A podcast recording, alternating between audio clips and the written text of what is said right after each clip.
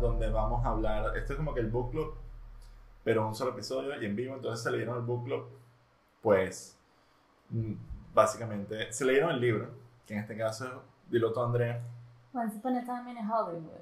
Once Upon a Time in Hollywood de Quentin Tarantino. Andrea está aquí porque ella es una profesional de Quentin Tarantino y de Charles Manson. No Di sé hola, qué dice eso de mí. Hola, ¿qué tal? Estoy lista con toda la bibliografía presente. Ajá. ¿Te gustó el libro? Qué buena pregunta, pues un poco. ¿Te gustó el libro? No, weón, vine, vine acá por, porque el medio caño. No, sí me gustó, pero no me esperaba el final, si se puede decir, ¿no? Claro. Ah, the way, esto es como Ajá. que súper spoilers por todos lados. Si vieron la película, seguramente no hay tanto spoiler. Si vieron... Bueno, si vieron, o sea, si están viendo esto es porque leyeron el libro. No, esto no es como una recomendación de Ajá. vamos a leer Y si no se van a libro". leer el libro, entonces igual. Vean esto, ya. Exacto. Igual es como, porque sirve como una discusión de la película. leyendo libro. la gente. anda leyendo, la gente te está viendo el video de YouTube. Esto es una novelización, así que si ves la película, igual esto sirve como un reemplazo para una discusión de la película, así que tiene como que doble propósito.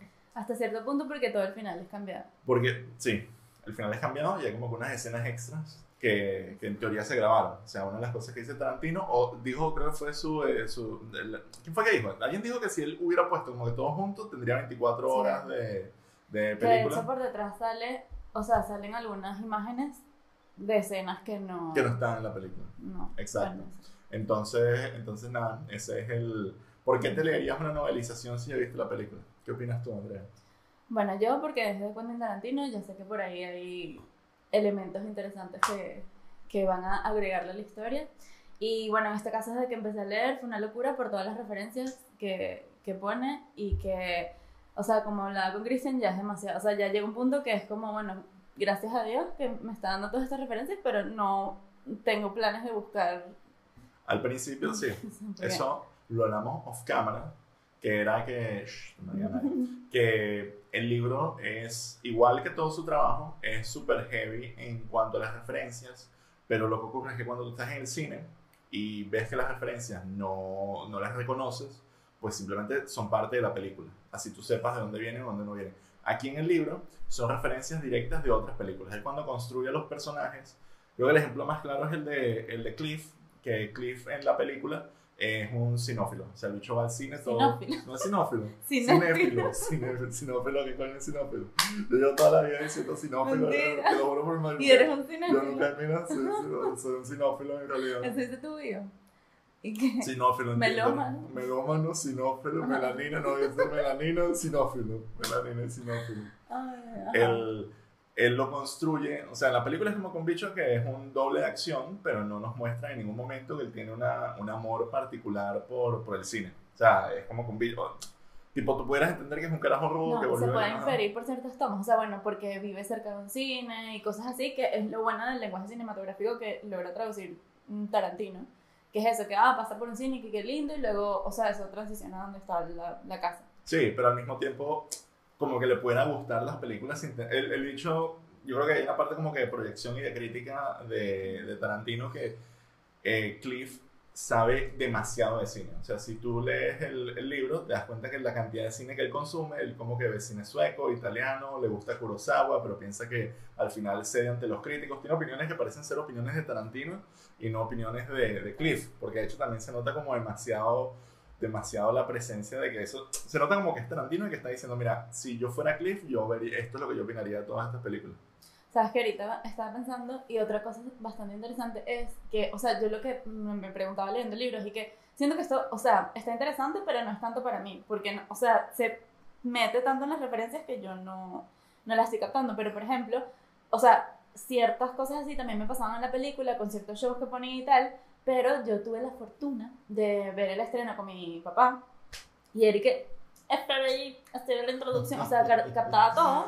Ok. Y había momentos donde se reía solo y bueno, y ciertas personas de la sala se reían porque bueno, también es eso, como siento que no era 100% para mí y estoy como entrando en un mundo que no es el mío, pero que igual es divertido. era Hollywood en 1900 era como que Once Upon a Time in Hollywood en 1969 Es que así empieza el libro, como que si no estuviste en esa época, te perdiste de- no demasiado. lo viviste y, y yo creo que esa parte de las referencias yo la comparaba con no sé si han leído Ready Player One o si han visto la película pero cuando lo ven hay un momento donde cuando empieza te das cuenta que es, un, es, un, es como que muy mitológico en el sentido que hay referencias por todos lados y son una parte importante de la estética del cuento que están echando. Y también en la película no paran de llegar personajes de miles de franquicias. Y aquí es un poco así desde el principio hasta el final e incluso las referencias que no están como por ejemplo John Ford no es mencionado creo que nunca en el libro. O sea no, nunca mencionan a alguien que muchos críticos hasta hace poco consideraban uno de los más grandes directores del western porque el Tarantino lo odia. Y que también estaba pensando en cuanto a referencias también hasta es un poco raro porque mm, se menciona a sí mismo dos veces pero dos. o sea porque primero se menciona a sí mismo y que eh, creo que fue la actriz la pequeña Mirabella que estuvo nominada por un Oscar por una película, de Quentin Tarantino es como que ah jaja pero luego él mismo le cuenta que es em, el pianista de un bar que van habla sobre su hijo Quentin y es porque su papá era pianista. Ah, Entonces no entendí tanto. ¿Por qué se mete tanto ahí? O sea, no, porque entiendo lo de la película, es un director también en ese universo cool, pero entonces, ¿qué significa que no, no tiene sentido. O sea, no, tiene sentido que haya crecido. O sea, es la misma persona. ¿no? Sí, porque eso es 1969, nació como que en el 62, o sea, es como que perfectamente puede Ah, claro, en el 96 fue que salió la película que él dice que es donde que sale es, que es una adaptación de, de, esa parte. Él se mete, es otra parte también, él se mete en el ¿cómo se llama? Él se mete en el libro, o sea, él, él es referenciado en el libro, pero también yo creo que eso me parece curioso porque él no existía antes en ninguna de sus películas. En una película, él, él, es un personaje en muchas de sus películas. Él es un personaje en Django, es un personaje en, en Death Pulp Fiction también. En Pulp Fiction es un personaje. Eh, ¿Dónde más es un personaje? En Reservoir Dogs es un personaje. O sea, esto de hecho casi que es más fácil hacer donde no es un personaje. Tipo en Inglourious Basterds él no es un personaje y en The Hateful Eight. En Inglourious Basterds le cortan el ¿En qué momento? Eh, es, uno, es una de las personas que le cortan. Es uno de los que están ahí que sí que le cortan. Ok. okay. O sea, pero le hacen, se hace un acercamiento a sí mismo, lo que pasa es que no se nota tanto. Ok, ok. ¿Y cuál más? Bueno, en esta no sale. En Hateful Eight no sale. no me acuerdo. Qué loco, en esta no sale, pero en el libro sí. Ah, para todo en esta, sí, en esta no salía, salía en el libro. Pero por eso, o sea, siento que en ese sentido es un poco experimental porque sí sale, pero sale como director, nunca ha salido tampoco. Ya. O sea, está hablando de cine. Sale él, sale de Quentin. O sea, sí, dice, sí, soy Quentin Tarantino. Por eso. O sea que en todas es como está eh, playing a character y ahora este es él en todas sus facetas. Sí, no, esa, esa, parte, esa parte, yo creo que hay una, hay como que dos verticales en las que, en las que se concentra bastante el, el libro como tal. Una es en explicar quién es Cliff y redondear el personaje que nos presentaban en, en, la, en la película y también nos lo presentan como si fuera un, un verdadero asesino. O sea, es como que hay una escala de Stuntman, eh, fanático del cine, héroe de guerra y luego es un bicho que no tiene pero Es una locura porque además en el libro aparece Charles Manson y en verdad no se habla de ninguna matanza, ninguna nada, sino es Cliff y todos los asesinatos que cometió sin que nadie se diera cuenta. Sí, y, de hecho se saltan, se saltan, o sea, a mí me parece, yo no tengo tanta exposición al mundo de Charles Manson como Andrea. Y yo honestamente tenía como que ciertas ideas que sabía de él, como que de lo que uno se lee que es en Wikipedia, lo que más o menos hace pick up de, de la cultura pop. Y la referencia era como una especie de encantador de serpientes. Pero a mí lo que me da curiosidad es que él haya marcado tanto, o sea, ¿por qué él es tan famoso en, en Hollywood? Tipo, ¿por qué si tú vas a hablar de Hollywood tienes que hablar de este bicho? según tú, Bueno, no, yo siento que eso tiene que ver eh, en parte con la fascinación que tiene Tarantino, porque yo siento que él logró ser un, un, pilar de la cultura pop, que yo siento que eso es lo que Tarantino también quiere ser, y que ambos ninguno es actor, ni cantante, ni nada, pero son figuras que al final es indiscutible que, que permearon en la cultura. Y nada, o sea, siento que la respuesta más fácil es que marcó una época porque los 60 fueron una locura que nadie va a entender, de nosotros nadie puede entender el libertinaje que significó los 60 y eh, justo en esa transición, el 69, es que pasan los asesinatos y que lo toman a él como el personaje que simplemente ese shift cultural lo tomaron como de eso, mira, mira como las drogas y todas las cosas que, que hablan de los 60 te pueden llevar a... Como corrompe todo el sistema, como que ve esta gente que son, o sea, como que esta, se, se muere por dentro. No, y, y es, sí, y es demasiado, o sea, es mucho más grande de lo que él realmente era. Entonces, por ejemplo, eh, una cosa que me parece bastante curiosa es que esta es su portada en la revista Times, que es la portada de mi libro específicamente, no es de todas las ediciones de Helter Skelter, pero este es el libro como el, el más básico porque es el que escribió el abogado que, que lo condenó. Y esto es la portada de la revista Times, que es como que mira este loco, que es el que está auspiciando este poco de este asesinato. mira y, este y hasta mierda. se veía eso todo con barba y tal. Entonces, justamente como para mandar ese mensaje a la cultura, justamente también en la revista Times, que por cierto había publicado un montón de investigaciones sobre el LSD y, y, y cómo podía servir como medicina y todo eso, luego cambian y es como, no, hay que romper todo esto porque, o sea, era una opinión también bastante como conservadora de la gente, que es como, mira, se está llevando todos nuestros hijos y tal, Claro. es este. Y luego está el libro de este famoso que, que Tarantino también habló de él y de hecho le mandó una copia de este al autor de este, eh, que es Chaos, The Truth Behind the Manson Murders, que mira, o sea, la portada es él como más humanizado. Claro. Y justo me leí uno después del otro y fue como que, o sea, esto es lo que quiero, como humanizar esta figura toda loca que, porque de hecho toda, o sea, aparte de todo esto fue que el argumento que creó el abogado fue una cosa que hasta luego él mismo en declaraciones ha dicho que no tenía mucho sentido, pero era una cosa que justamente unía todas las cosas hippie, o sea, era que si él decía que había sacado ciertas cosas del Helter Skelter, la canción de los Beatles, entonces era los Beatles le hablan, está un poco de cienciología, un poco de la Biblia, un poco de racismo, entonces es como que Helter Skelter justamente, que es una cosa que no, que más bien es creada por la justicia prácticamente, es lo que encapsula esa, ese cambio que es lo que ellos lo tomaron como, ah, perfecto. Y casualmente también, esto, esta película sale en el 2019 y en esa misma época siento que también salieron, o sea, como que en los últimos cinco años han salido muchas cosas referentes a, a cult leaders.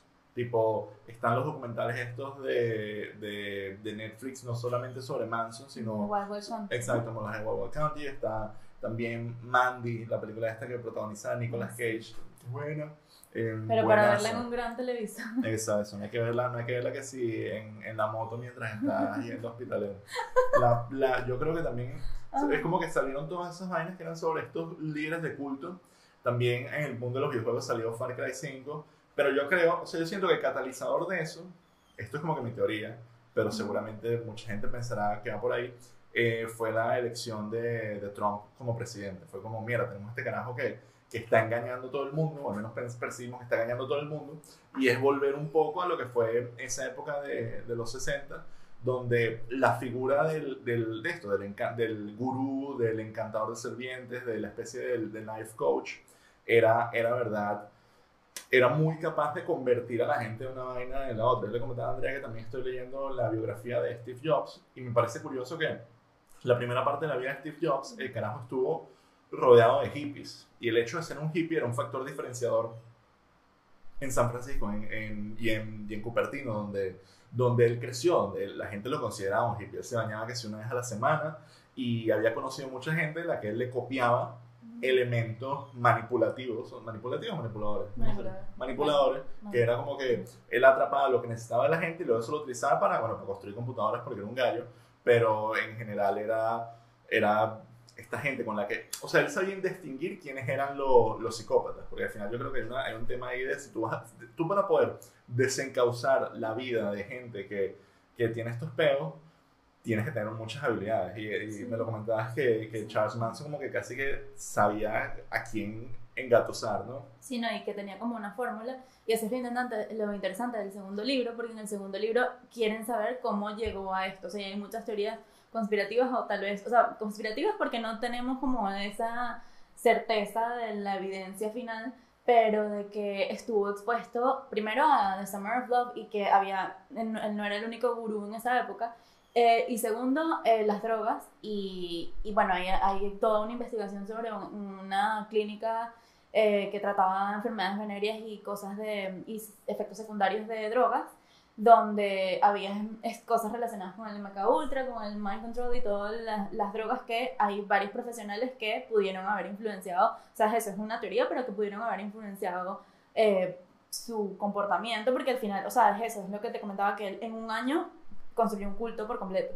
Y entonces era una cosa que incluso eh, Tarantino lo pone en su libro como eh, él hacía que sus seguidores pensaran que él estaba dentro de su mente y por años hay, hay ciertos seguidores que nunca hablaron porque pensaban que, que Charlie los escuchaba y todo este problema. Y eso es lo que dificultó todo el proceso. Y el proceso, por eso además, o sea, es que es parte de la cultura pop porque era una locura. O sea, él aprovechó esa oportunidad que eh, es otra cosa que incluso también Tarantino lo dice, por eso es que se nota demasiado que Tarantino no solo es el conocimiento de las películas, sino también de Manson, que él lo que quería era al final ser famoso y ser un cantante, ya estaba. Y que luego se apalancó en el, en el juicio para volverse un fenómeno mediático y él inventar todas estas teorías locas que les decía a los, a los chicos que, que tenían que decir en la corte cuando posiblemente no estaba, o sea, como que él sabía jugar, porque por ejemplo, él tenía todas estas mentiras de supremacismo blanco, de que ellos iban a hacer esos asesinatos y que luego eso iba a causar una guerra entre negros y blancos y, y en teoría como que no se sabe si eso era tan claro, tipo al final estaban como que manipulando a la gente para que mataran a estos bichos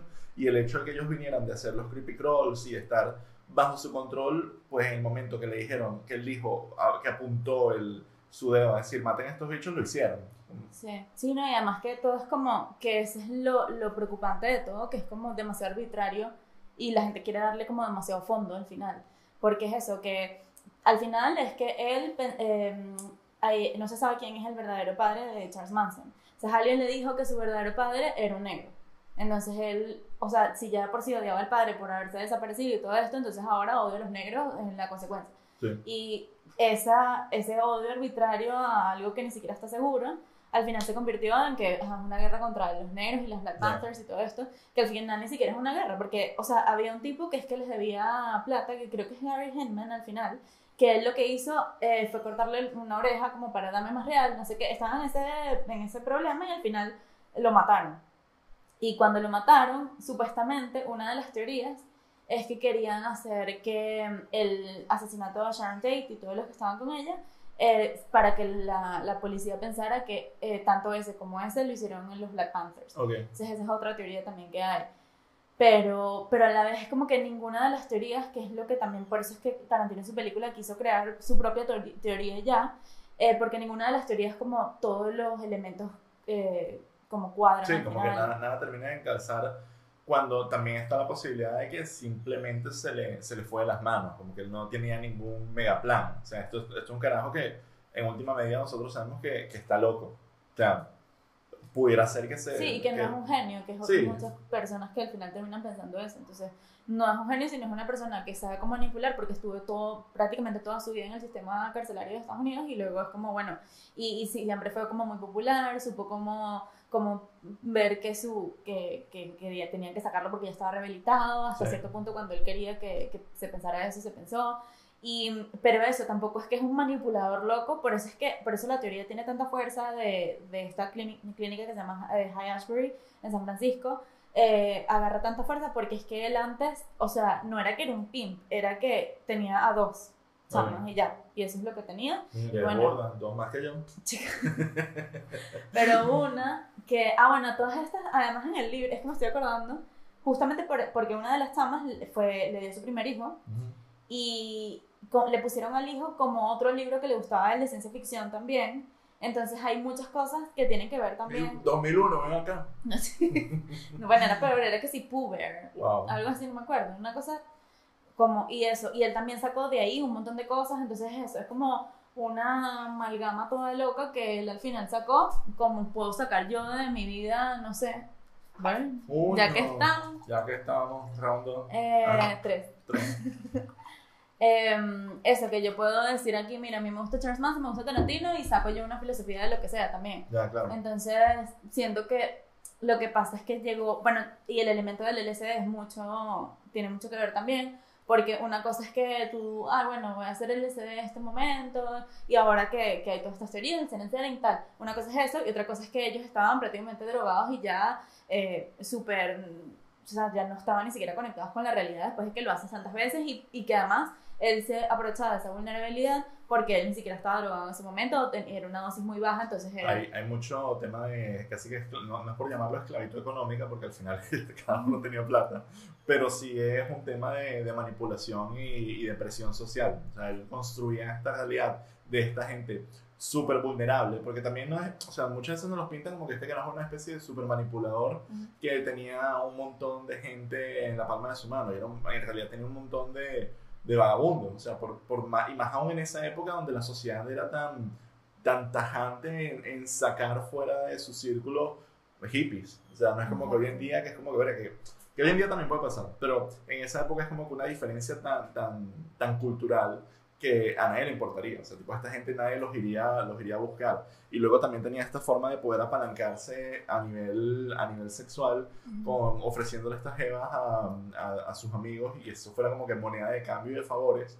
Y, y lo hacía con personas, o sea, pues también la gente que él trataba de, de influenciar para él volverse famoso, estaban en un punto muy específico de sus carreras que era como a punto de quemarse, eran como eh, era casi que el último vínculo. Es como que si yo quisiera hacer una película, quisiera, eh, eh, no sé, socializar con Christopher Nolan, y es como, no voy a poder hacerlo a través de Leonardo DiCaprio, ¿sabes? Tipo, él se buscaba casi que al, al excuñado de Christopher Nolan, o al, al, al entrenador de pádel de Christopher Nolan cuando estaba en la universidad. Como que eran unas vainas que yo siento que y de hecho por eso se molesta tanto cuando pierde la oportunidad de tocar en vivo para... Para Terry. Exacto. Que ni siquiera se sabe si eso también es uno de los posibles motivos, porque bueno, hay muchas personas que dicen que ese fue el motivo y ya está. Sobre todo porque el libro este, lo que, lo, una de las primeras cosas que, que, en, o sea, que, que descubre es que Terry Melcher eh, mintió en el estrado y en esta época, no sé si ahora sigue siendo así, me imagino que no,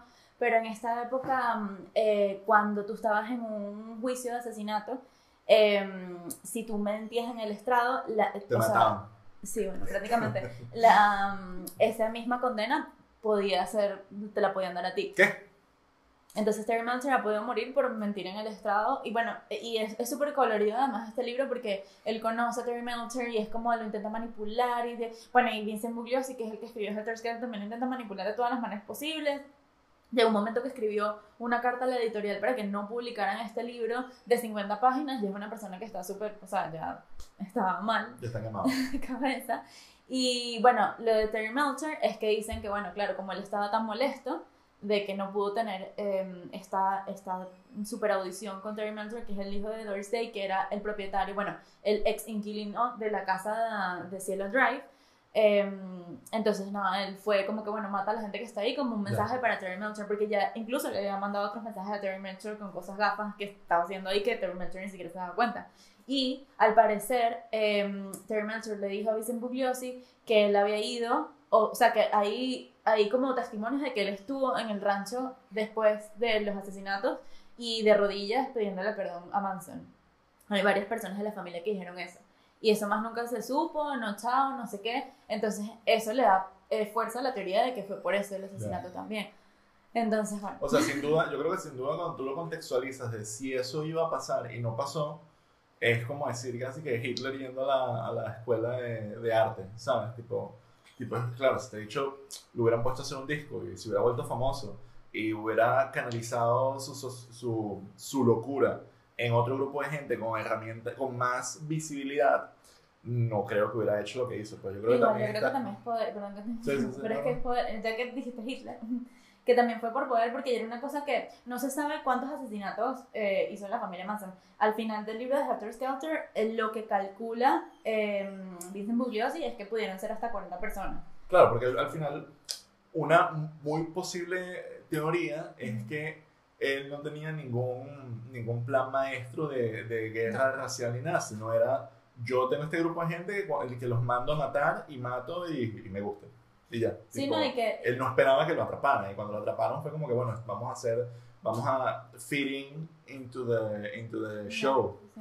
sí, no, y que además que hay otro, otra cosa que también, otra, otra variable súper poderosa dentro de todo esto, es el, la, la, el, trabajo policial asqueroso de todo, o sea, que no sirve para nada. Entonces, por ejemplo, llega, ahí está un tipo, uno de los que murió, no recuerdo su nombre, porque bueno, ya se fue en el primer libro, pero fue uno de los miembros de la familia que al parecer estaban teniendo problemas y de repente que eh, apareció muerto y cuando llegó la policía dijeron que no, es que estaban jugando la ruleta rusa y se mató. Y la policía, pues, ¿cómo no? Y ya, porque tenía... ¿Causa de muerte? No sé. Jugó. y que sí, ¿quién le manda?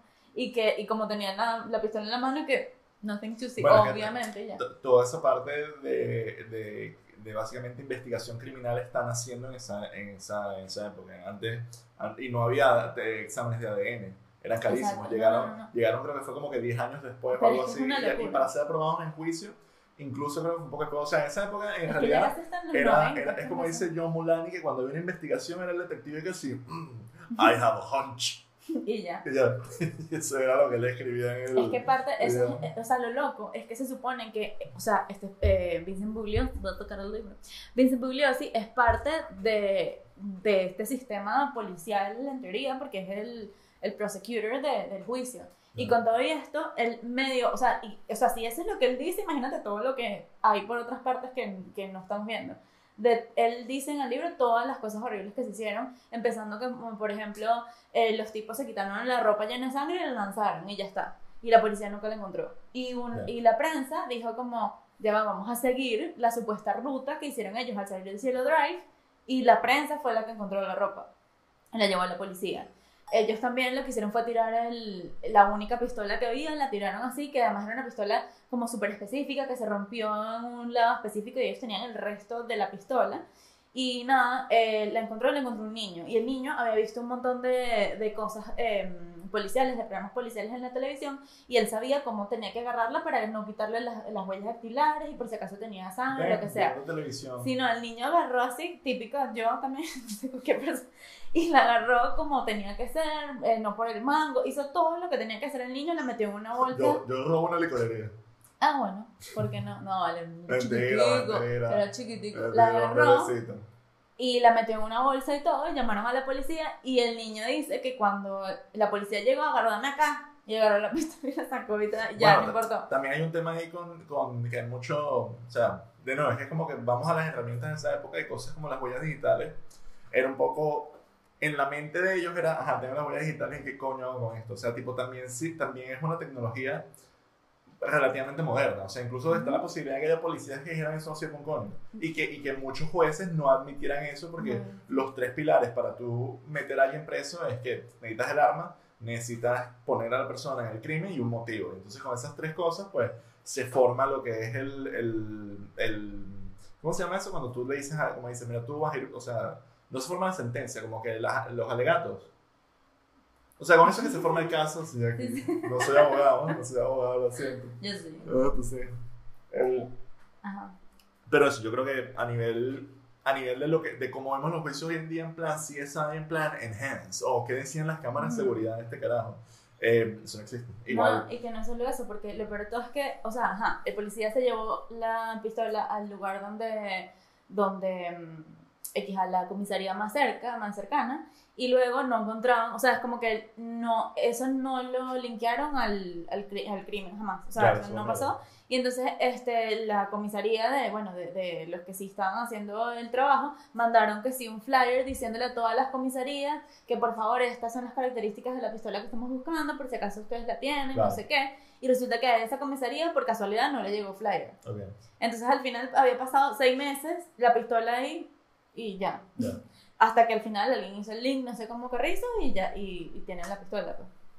Yo- yo- Entonces. sí, toda esa, toda esa parte y también el, el- las víctimas. Ujú. Yo, yo creo, o sea, si me preguntan a mí, con el poco conocimiento que tengo, muchas veces en estos casos donde hay como un cult leader o una especie de figura así que evangelical, tiende a ver de que los más huevones eran los que lo estaban siguiendo y haciendo lo que, lo que el bicho hacía. O sea, sin duda lo atraparon y se quedó como que sin un plan que decir y, y dentro de todo el, el frenzy se volvió como que un, un, un justificativo mediático de mira, mira, lo que, mira cómo se está destruyendo la sociedad, mira lo que le hace el rock and roll y las drogas a nuestros hijos y mira Exacto. cómo matan a esta promising young woman que, que era casi que todo lo contrario una chica de una chica Manson era como una chica que venía que sí del, del campo que estaba súper feliz de trabajar en el cine que se había conseguido eh, un director de cine que estaba enamorado de ella y ella iba a fiestas de la, de la socialité y era todo no sé, era, yo, yo creo que también, ya como que un poco volviendo a, a la película, esto- estos tres personajes, o incluso los cuatro, o sea, como que hay,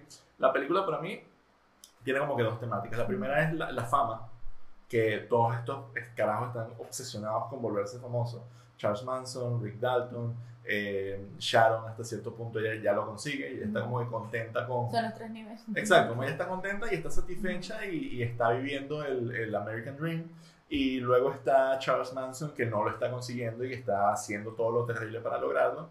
y el otro es Rick Dalton, que es el, como que el punto medio, tipo, él, él es exitoso, solo que él no lo, él no lo puede ver. Y de hecho, el, el comienzo del libro es el conflicto de él, que viene el que hace, el personaje que hace Al Pacino en la película, que le dice, mira, te puedes ir a Italia y hacer un montón de plata, y, y como Rick vive a la sombra de, de no haber estado en el gran escape por el tema de la lista y, no haber, y que Steve McQueen tuvo la vida que, que él quería y que ahora es como que el malo de, la, de las películas, Y pues se nota está mucho más en el libro que en la película también. Sí, sí, a mí me parece como que esa, esa explicación de la lista es perfecta, porque es, el, es lo que él lo lleva hasta el final decir como, yo no soy Steve McQueen.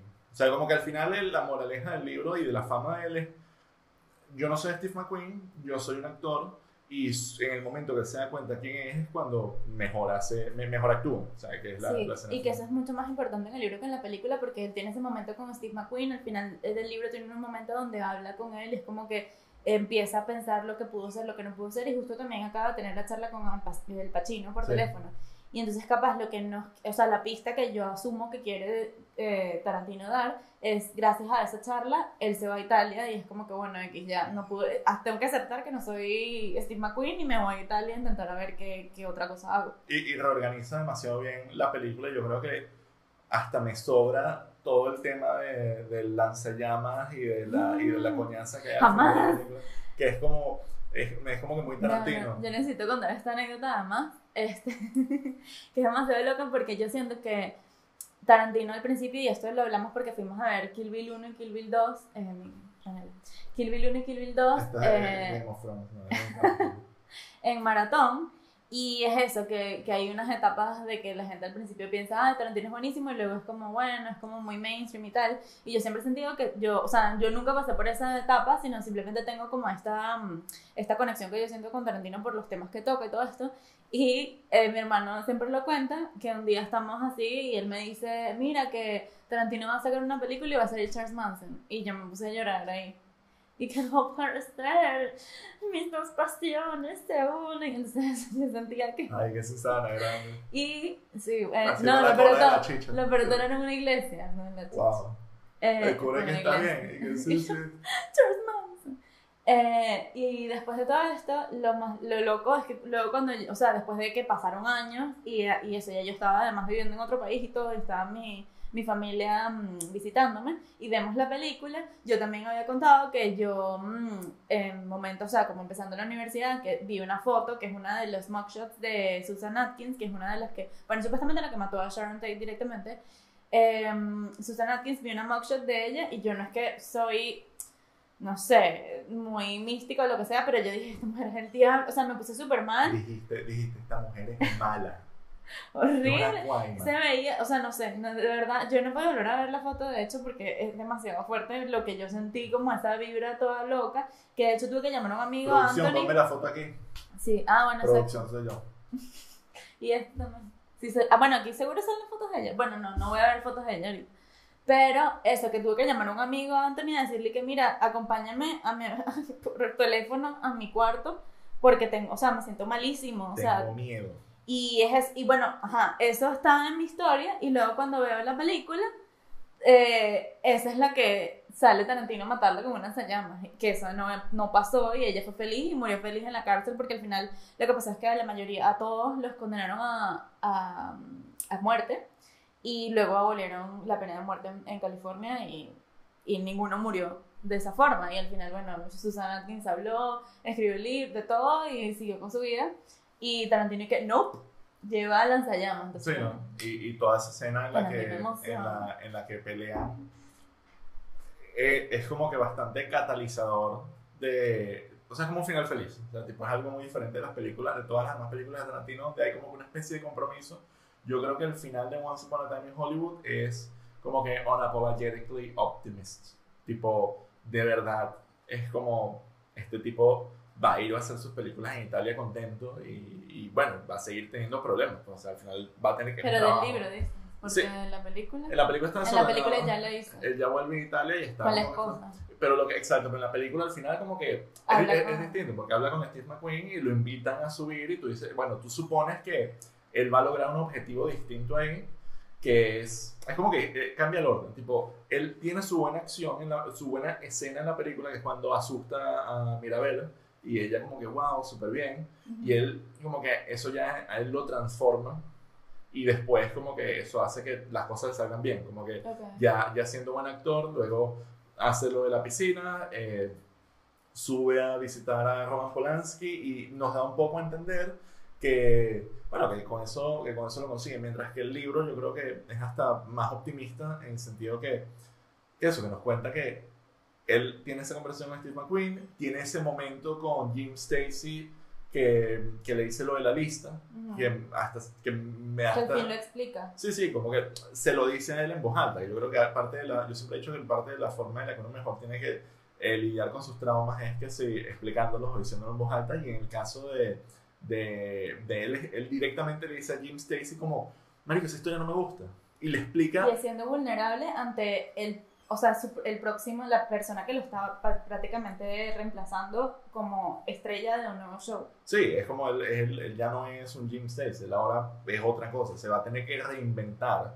Eh, y, y, es- y- y para él es, es un sufrimiento, es un proceso, pero le demuestra también, tipo, yo ya sé que tú estás pensando en esto, pero esto me carcome y yo ya he pensado durante años que lo de la que le dice, mira, si tú llegas al cuarto de la lista, botas la lista, haces una lista nueva y metes otra gente que nunca me hubiera escogido a mí, así que yo nunca tuve ese papel. Y mientras él está contando esto, le está mostrando que yo estaba obsesionado con esta vaina y me duele y Jim Stacy en ningún momento se burla de eso, no es como que Exacto. no sabía, pues claro, Jim lo humaniza un montón sí. frente a los ojos de, de Jim Stacy. Porque Jim Stacy, él tampoco sabe, eh, Jim Stacy de alguna manera es Rick Dalton en sus inicios, que todavía no sabe que, que en algún momento va a llegar su caso y va a tener que cambiar y volverse otro tipo de actor. Y luego tiene, tiene esa conversación con, con Mari- ¿era Maribel o era Ma- Maris- no me acuerdo el nombre de la... de la- Trudy. o sea, Trudy es la actriz, pero, pero era Mari- el Maribela Lancer, o sea, el personaje, Ajá. el personaje, o sea, como que tiene la escena con, con Trudy ok. y se hablan con los personajes y como que es él por primera vez tomándose en serio la actuación y que se está enfrentando a cosas que en se al realidad... todo. Sí, Exacto. Y que también se está enfrentando con cosas que, que al final lo van a beneficiar a él, que le dicen, voy a salir con un bigote. Y es como que, uff, parezco un hippie. Y no se da cuenta que de verdad eso es lo que él tiene que hacer para, para prosperar. Está como que ese, ese factor de tienes que robar, tienes que conseguir otra manera de, de reinventarte. No es como que simplemente hacer malo en dos episodios y vivir de eso. Y, y yo creo que esa, esa parte es como que el, el- como que el cornerstone del libro. Exacto. Yo creo que es que es muchísimo más humano y, o sea, el libro en el sentido de que la película es mucho, al final es demasiado Tarantino se volvió loco, o sea, es como que sangre y gente siendo quemada y no sé qué, y ese mismo revisionismo histórico que hizo en, en Inglourious Bastards, Sí. lo repite y lo repite como de una manera también o sea porque yo siento que Inglourious Basterds es como un poco más poético eh, quiere meter al, al cine en su sea su pasión al cine la quiere meter en la historia y mira cómo el cine ha podido cambiar todo y el poder del cine todo esto en cambio esto siento que es- viene más desde el conocimiento o sea Sí. siento que es un, un pelín incluso hasta menos forzado porque, o sea, Tarantino con todo, que bueno, que se leyó todos estos libros y que al final él lo que piensa es que esto puede ser perfectamente una posibilidad o sea, esto que pasó, porque esta gente no tampoco estaba tan casada con la idea de ir a esa casa en específico y todo esto. No, y que, y que es lo que decíamos antes, que son unos huevones. O sea, esta gente mató a, a gente indefensa. No mataron a, a asesinos, que también es otro punto que yo creo que calza perfecto en el world building, que es que Cliff es un asesino, de verdad. Y, y, y obviamente nosotros en el mundo civilizado en el que vivimos, donde nos fuimos una guerra tan, tan mano a mano como lo fue la Segunda Guerra Mundial en el frente, en el, bueno, en, todos los frentes, pero en especial en el frente del, del Pacífico, eh, irónicamente, el, el, el volver de ahí te hace un asesino. Este tipo sabe lo que significa matar a un hombre. Y creo que era, eh, fue, se me fue el nombre, de Saruman, a Christopher ¿Quién loco? eh, Saruman en de los Anillos, el actor, se me fue el nombre. No me acuerdo. Búscalo. Búscalo ahí. A few moments later. Quita. Sí, sí. Christopher Lee. Christopher Lee, Ok. gracias. Ajá. A corta. few mi- Christopher Lee tiene una anécdota que hay una parte que da Saruman en la película. el Sar- no voy a explicar cómo cambia el Señor de los Anillos el libro, pero a Saruman lo apuñalan. Y Peter Jackson le- en el guion decía como que, que grita. Y Christopher Lee le dice, eh, cuando te apuñalan, los hombres no gritan. Como si hacen como Tienes respiro porque se ronca. le sale el aire, le sale el aire de los pulmones. Ay, Y, y Peter Jackson se quedó que sí, ¿cómo sabes eso? Y Christopher Lee que sí. tengo miedo. O sea, Christopher Lee fue a la Segunda Guerra Mundial y era que es un super operativo británico, una locura. ¿Qué? Era, sí, sí, sí. O sea, el bicho había matado a un mierdero de gente. O sea, no es como que había matado a unas cuantas. O sea, ese bicho había matado a nazis parejo. Y de hecho, es parte, es parte un poco, yo creo que la inspiración de todos estos carajos que habían sido héroes de guerra y que volvieron a Hollywood. Y era gente que de verdad sabía matar a alguien. Y de hecho, no los ponen en, en cuando habla con, en la pelea de Bruce Lee que, y también lo menciona en Joe Rogan, que es el, el Bruce Lee es un, es un karateca, por así decirlo, un maestro de artes marciales que puede caerse a coñazos, pero él está efectivamente haciendo un deporte, mientras que Cliff en, en, en la historia está aguantando las ganas de matarlo porque él sabe cómo matarlo. Y eso es lo que le da miedo a Bruce Lee. Exacto, y Bruce Lee se caga por eso, porque descubre en un momento que, que va en serio, que, no, que él nunca ha llegado a ese punto donde, donde se puede desenfrenar y no sabe cómo funcionaría eso. Entonces esa parte también al final es como que pone a estos, a estos pendejos eh, que están siendo manipulados por otro pendejo drogadicto a enfrentarse con un héroe de guerra americano que, que no le tiene miedo al peligro y que, y que los mata. Y que también por eso yo considero que son piezas com- complementarias, tanto el libro como la película, porque además le dan bastante peso al, al backstory de Brandy, el perrito, la perrita, o sea, que era que era un perro de pelea de perros, que o sea, que no es cualquier perro.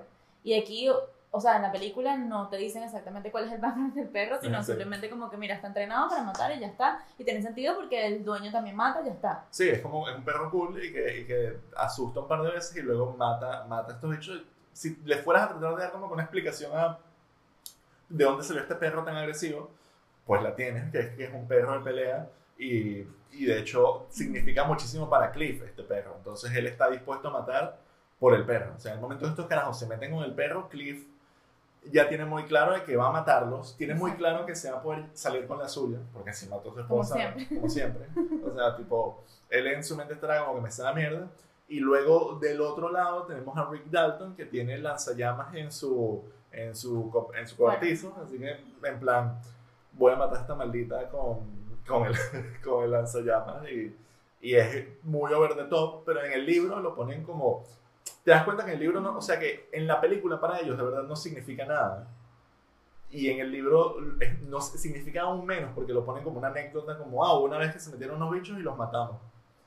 Y es como, wow. Tipo, No, y en el libro es una locura también, porque es que siento que, o sea, uno, o sea, la lectura del libro después de haber visto la película es una locura porque hay un capítulo que ya se llama de plano Brandy, y yo, ah, ok, nos van a dar la historia del perro porque al final nos van a contar como, o sea, ya va a tener más sentido que el perro haya matado y todo esto. Y al final era como, yo decía, faltan 100 páginas y no pasa nada, faltan 40 páginas y todavía no salen los asesinos, no entiendo qué está pasando. Y al final es que no te muestra toda esa parte que es el clímax básicamente de, de la película. sí. Entonces es además él jugando con uno como le da la gana. Sí, porque es un juego de expectativas y, o sea, porque al final es una novelización y él entiende los elementos con los que puede jugar una novelización, que son cambio de punto de vista, escenas extra, eh, background de las escenas que nos gustaron y, y eso, y hace todos los trucos, incluyendo el de reestructurar todo para que funcione en formato, en formato novela y que sea, y que sea mucho más íntimo. Entonces termina siendo, no sé, creo que termina siendo como que súper redondo y, y para ser lo primero que escribe, sigue siendo algo que si tú le das a esto a alguien y no le dices que es de Quentin Tarantino y le dices, adivina quién escribió esto, yo creo que iría en Quentin Tarantino. O sea, Sí. es como, es como tiene, tiene su voz y tiene como que su cinefilia inyectado en, en todos lados. Y no es por nada, porque, bueno, no quiero decir cosas malas porque lo amo, pero siento que igual a la narrativa le falta un pelín. O sea, siento que, o sea, se nota como que viene de guiones y que no ha tenido como que poner tanto mm, vocabulario y tanta como poetización atrás de, de, la- de su narrativa. Entonces, yo creo que en el futuro puede que, o sea, que ese, eh, ese punto específico lo mejore. Y bueno, yo obviamente voy a estar aquí para leerlo. Él, también que yo creo que va eso, es como, es él echando un cuento. Tipo, Sí. él va para adelante y para atrás. Y qué rico los piecitos, no Y sé qué, nada. Hace como que sí, es como que demasiado obvio que es él, es él el que te lo está contando. Y si tiene que irse, que si 20 años hacia atrás, se va a ir 20 años hacia atrás.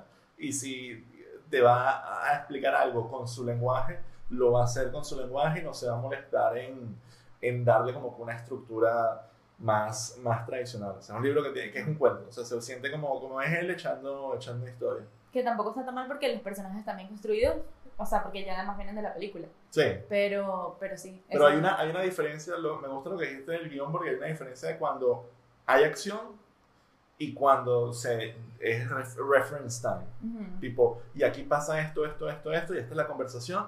Y luego nos vamos 10 años atrás y yo les he hecho el cuento de cómo era, eh, de, de cómo era que, que se hacían las cosas con los programas de televisión, o les hablo de estas películas, o la opinión de este tipo. Y luego vuelve la acción.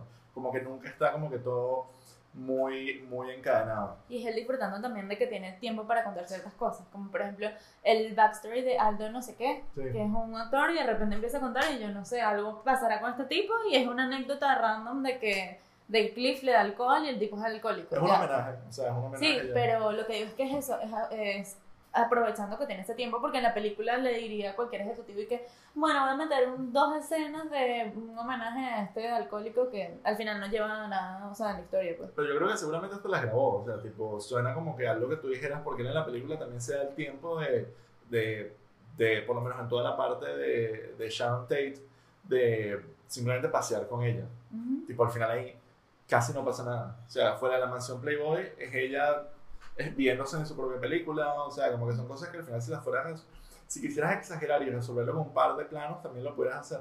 No sé, como que eso lo sentí un poco, un poco así. Igual, a mí la parte que más me, me, me gustó de- del libro, si- sigo pensando que es como que leer las escenas con un poquito de back. Tipo, la parte inicial de Al Pacino donde le cuenta todo, la parte de Bruce Lee donde explica por qué él piensa así de Bruce Lee, como que esas escenas amplificadas por cómo él lo escribe, se complementan muy bien y hace que la novelización sea como verdaderamente divertida. No, y sobre todo de Cliff también, porque Sí. de Rick yo siento que eh, entra en una categoría que nosotros mismos le podemos ampliar, de este eh, has been, que como él mismo dice, que poco a poco, que tiene que aceptar, que ya su carrera no es lo mismo, o sea, yo siento que podemos rellenar los espacios en blanco con Rick más que con Cliff, Claro.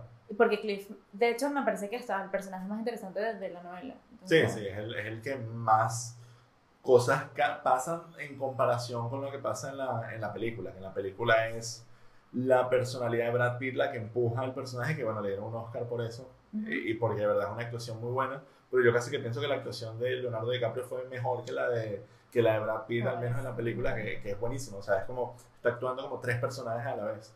Y, y también hay como que este acercamiento a lo que es la salud mental de, de estos, de estos Ujú. alcohólicos funcionales que eran estos actores y, y que es una, o sea, como que me gusta mucho que él de verdad entienda Hollywood y haya podido hacer esto porque de verdad yo no siento, creo que cualquier persona que sabe, sabe cuáles son las referencias de Tarantino, esto tiene que ser como que su magnum opus. O sea, tipo, tiene un libro, tiene una película y explica lo que fue su motor y sus referencias a lo largo de, de toda su carrera y ya después de esto yo siempre digo que me gustaría que su última película fuera que sea una película de Vietnam o algo que sí completamente diferente, pero siento que él tendría que hacer como que su última película que sea algo de, de género. O sea, no me gustaría que su última película fuera como que otra cosa de mafiosos o otra cosa, como que me gustaría que fuera un, un temple movie Ujú. y hasta creo que me parecería hasta chistoso que ni siquiera le fuera tan bien, ¿sabes? Tipo que y en realidad no sea tan bueno la última y él diga bien, No me que- interesa. entonces creo que eso también es como que para, porque él, by the way,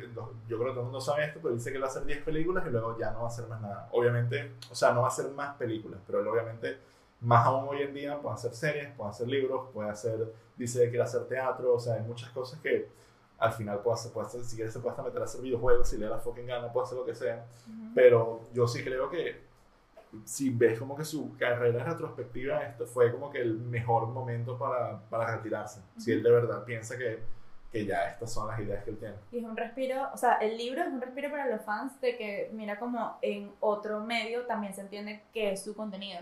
Entonces es como, bueno, capaz, no sé si se dedica a hacer novelas de aquí en adelante. Eh, y no sé, y bueno, él dirá lo de las 10 películas, pero imagínate que hace una novela de, y, y la broma es que es el libro más importante de la historia.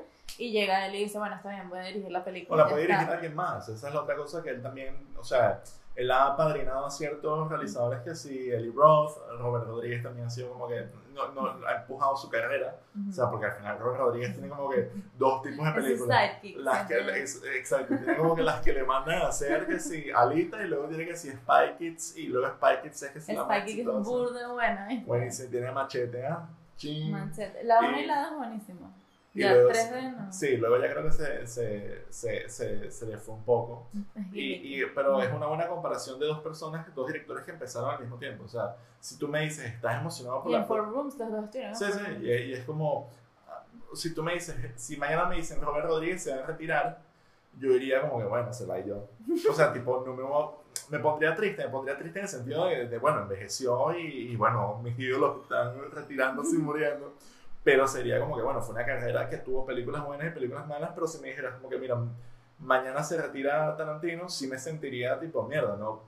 Este, esta frescura que se tiene con cada cosa que él saca, esta originalidad, eh, pues no va a estar. Entonces, alguien, no creo que sea como que irreemplazable, pero a mí me parece que él es el, el- el- el- la máxima de siempre, siempre imitado, nunca replicado. O sea, como que cualquier persona que vea, tú sales de Once Upon a Time in Hollywood y te provoca hacer Once Upon a Time in Hollywood. Tú ves Reservoir Dogs y te provoca escribir Reservoir Dogs y la verdad es que todas las personas que tratan de copiarlo eh, se estrellan, o sea, dan, dan grima, dan cringe. O sea, entre lo que es él, hay, yo siento que hay como que varios directores que son casi que incopiables, que creo que estarían como que David Lynch, eh, Cronenberg y, y Tarantino sin duda. Yorgos Lantimos. y Cron- también, sí, bueno. Que lo amo, perdón. Ese, no sé quién va a querer copiarlo, pero bueno. sí. Todos, yo. Todo el mundo, pero él, o sea, como que hay esos directores sienten cuando cualquiera los intenta copiar, es tipo, ¿para qué coño estás? O sea, tipo, no, la cagaste.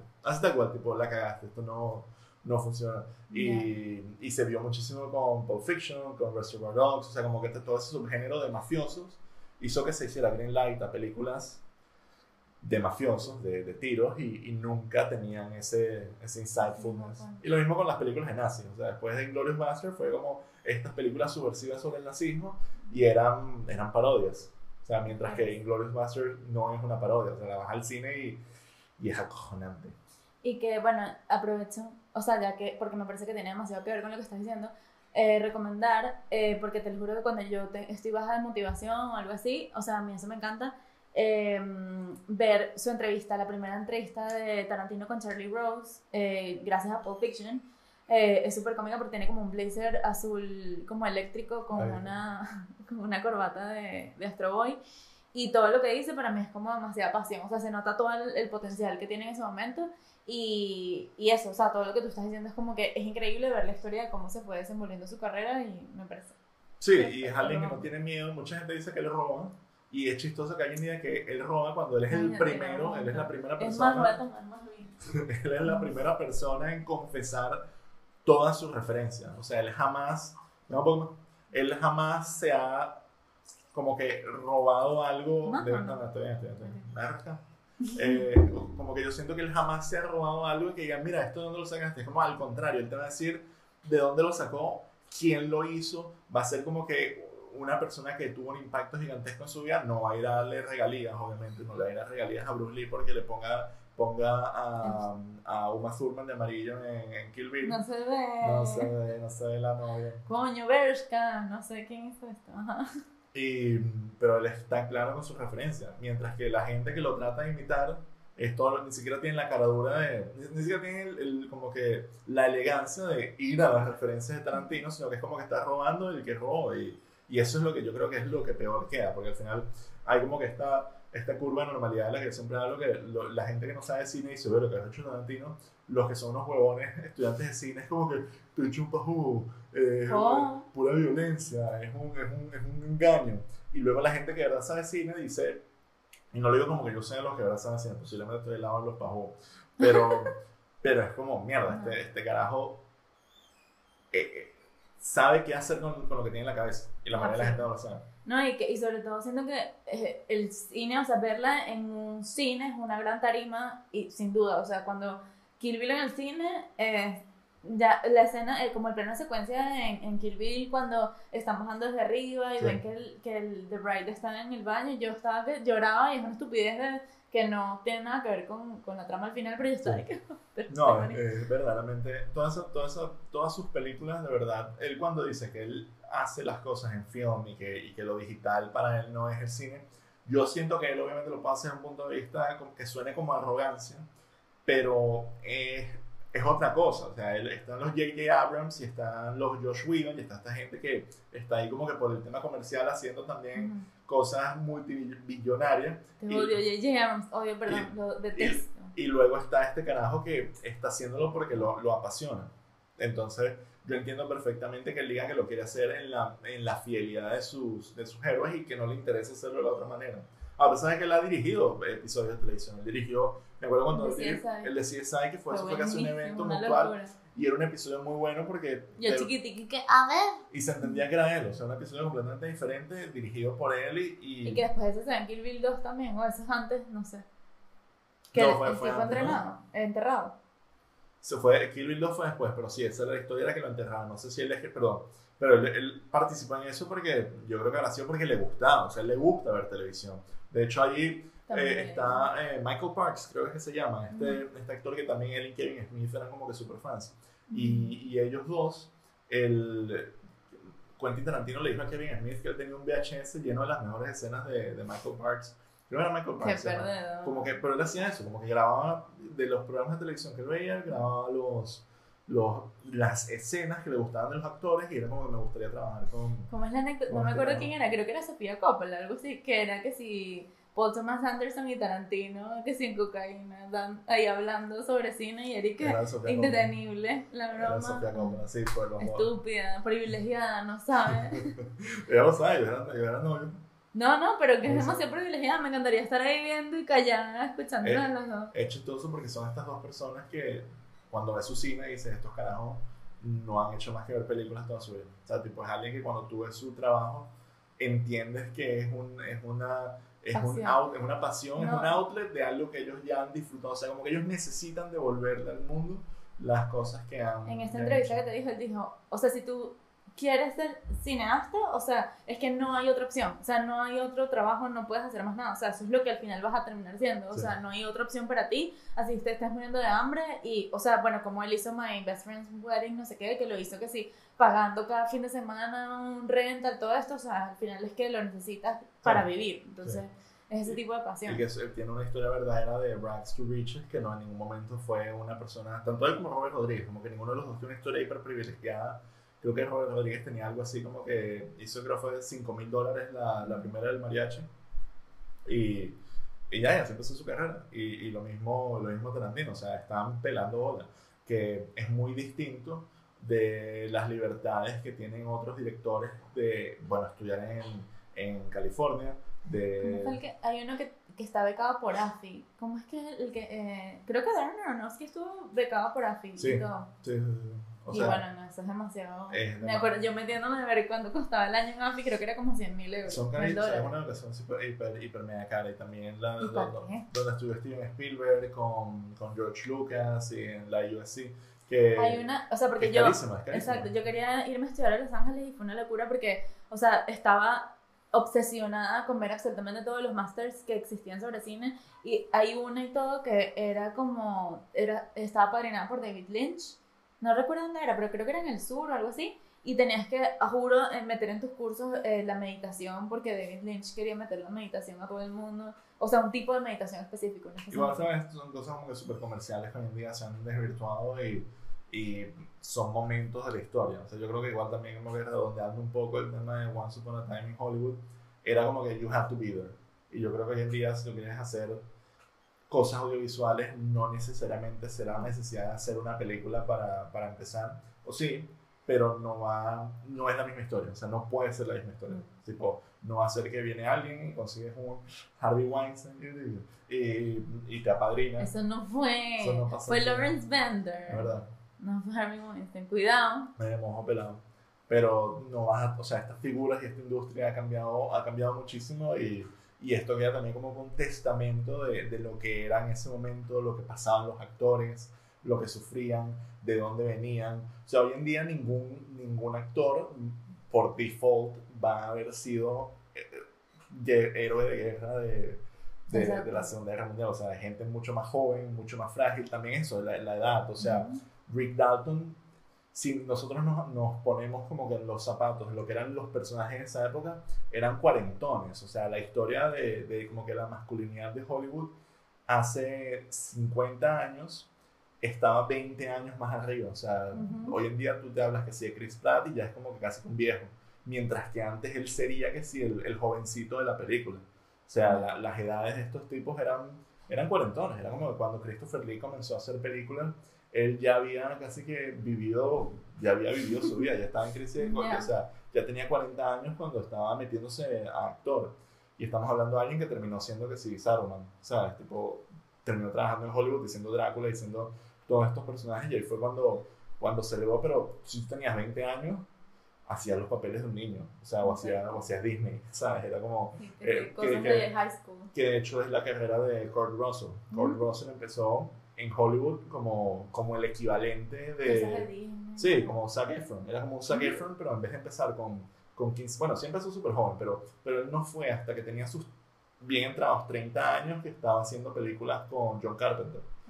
Que al mismo tiempo era como casi que... Y lo mismo con John Travolta, que eran como que eran actores que eran actores juveniles y que la transición de un actor juvenil a, a, a estrella de cine difícil. era súper rara, era como que este, no quiero, o sea, era, era una, yo creo que capaz está un poco arraigado en el sentido de la homofobia de este bicho era un marico de Disney que está haciendo ahorita en, en- haciendo héroe de acción. ¿Qué héroe de acción va a ser este payaso que está abajo? Y, y claro, es, es un tema casi que hoy en día ha cambiado, o sea, hoy en día si tú eres estrella de Disney, como lo eran creo que Ryan Gosling también era como que los más jóvenes que, bueno, este chamo ya sabe actuar, ya tiene un montón de followers que están creciendo con él, pues dale drive, ¿no? Bueno, obviamente eso no fue por lo que le dieron drive, pero ya eres un profesional, o sea, es tu carrera. No, y que también, es- o sea, como que esa imagen estaba demasiado arraigada en la mente del público porque la gente, o sea, al final no, no había tantas películas como ahora, todo esto, entonces es como que no, o sea, o tantos shows y al final era a las 7 de la noche habías Bounty Blow, que es lo que hacía Sí. Rick Dalton, en cambio, ahora, o sea, ni siquiera tienes como un timestamp de lo que vas a ver, sino es como que yo veo lo que me da la gana, lo que me da la gana y ya está.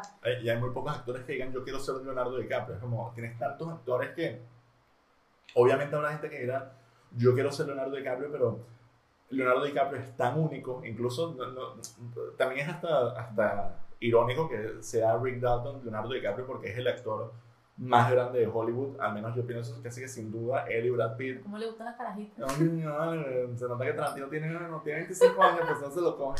El, el bueno, pero se hace así, así de gráfico. El, fuerte. feo, qué feo. El, es un bicho que literal es casi que eh, es el- de las últimas mega estrellas donde nadie lo cuestiona, donde no hay, no hay muchos escándalos, es como todas las películas que hace son increíbles, es como, es como el último, es de, los últimas, de las últimas mega estrellas de Hollywood. Yo siento que las nuevas generaciones hay como que va y vence, o sea, está como que las películas hiper mega comerciales que hacen por, para comprarse una casa y luego hacen tres o cuatro Oscar Bates y luego hacen una vaina súper experimental. O sea, siento que hoy en día actores como John Boyega o como Chris Pratt, bueno, Chris Pratt no, Chris Pratt hace cualquier mierda, pero los actores ya no son como en esa época, tipo, no es que solo pueda haber un Steve McQueen, tipo, en esa época Steve McQueen se, se llevaba todas las películas y Charlton Heston antes de él y, y ellos eran ese tipo de películas. Hoy en día, si no tienes a Ryan Gosling, pues, no sé, marico, El siguiente. el siguiente, Colin Farrell, Sacas uno de la televisión y tal, eso. y ya está.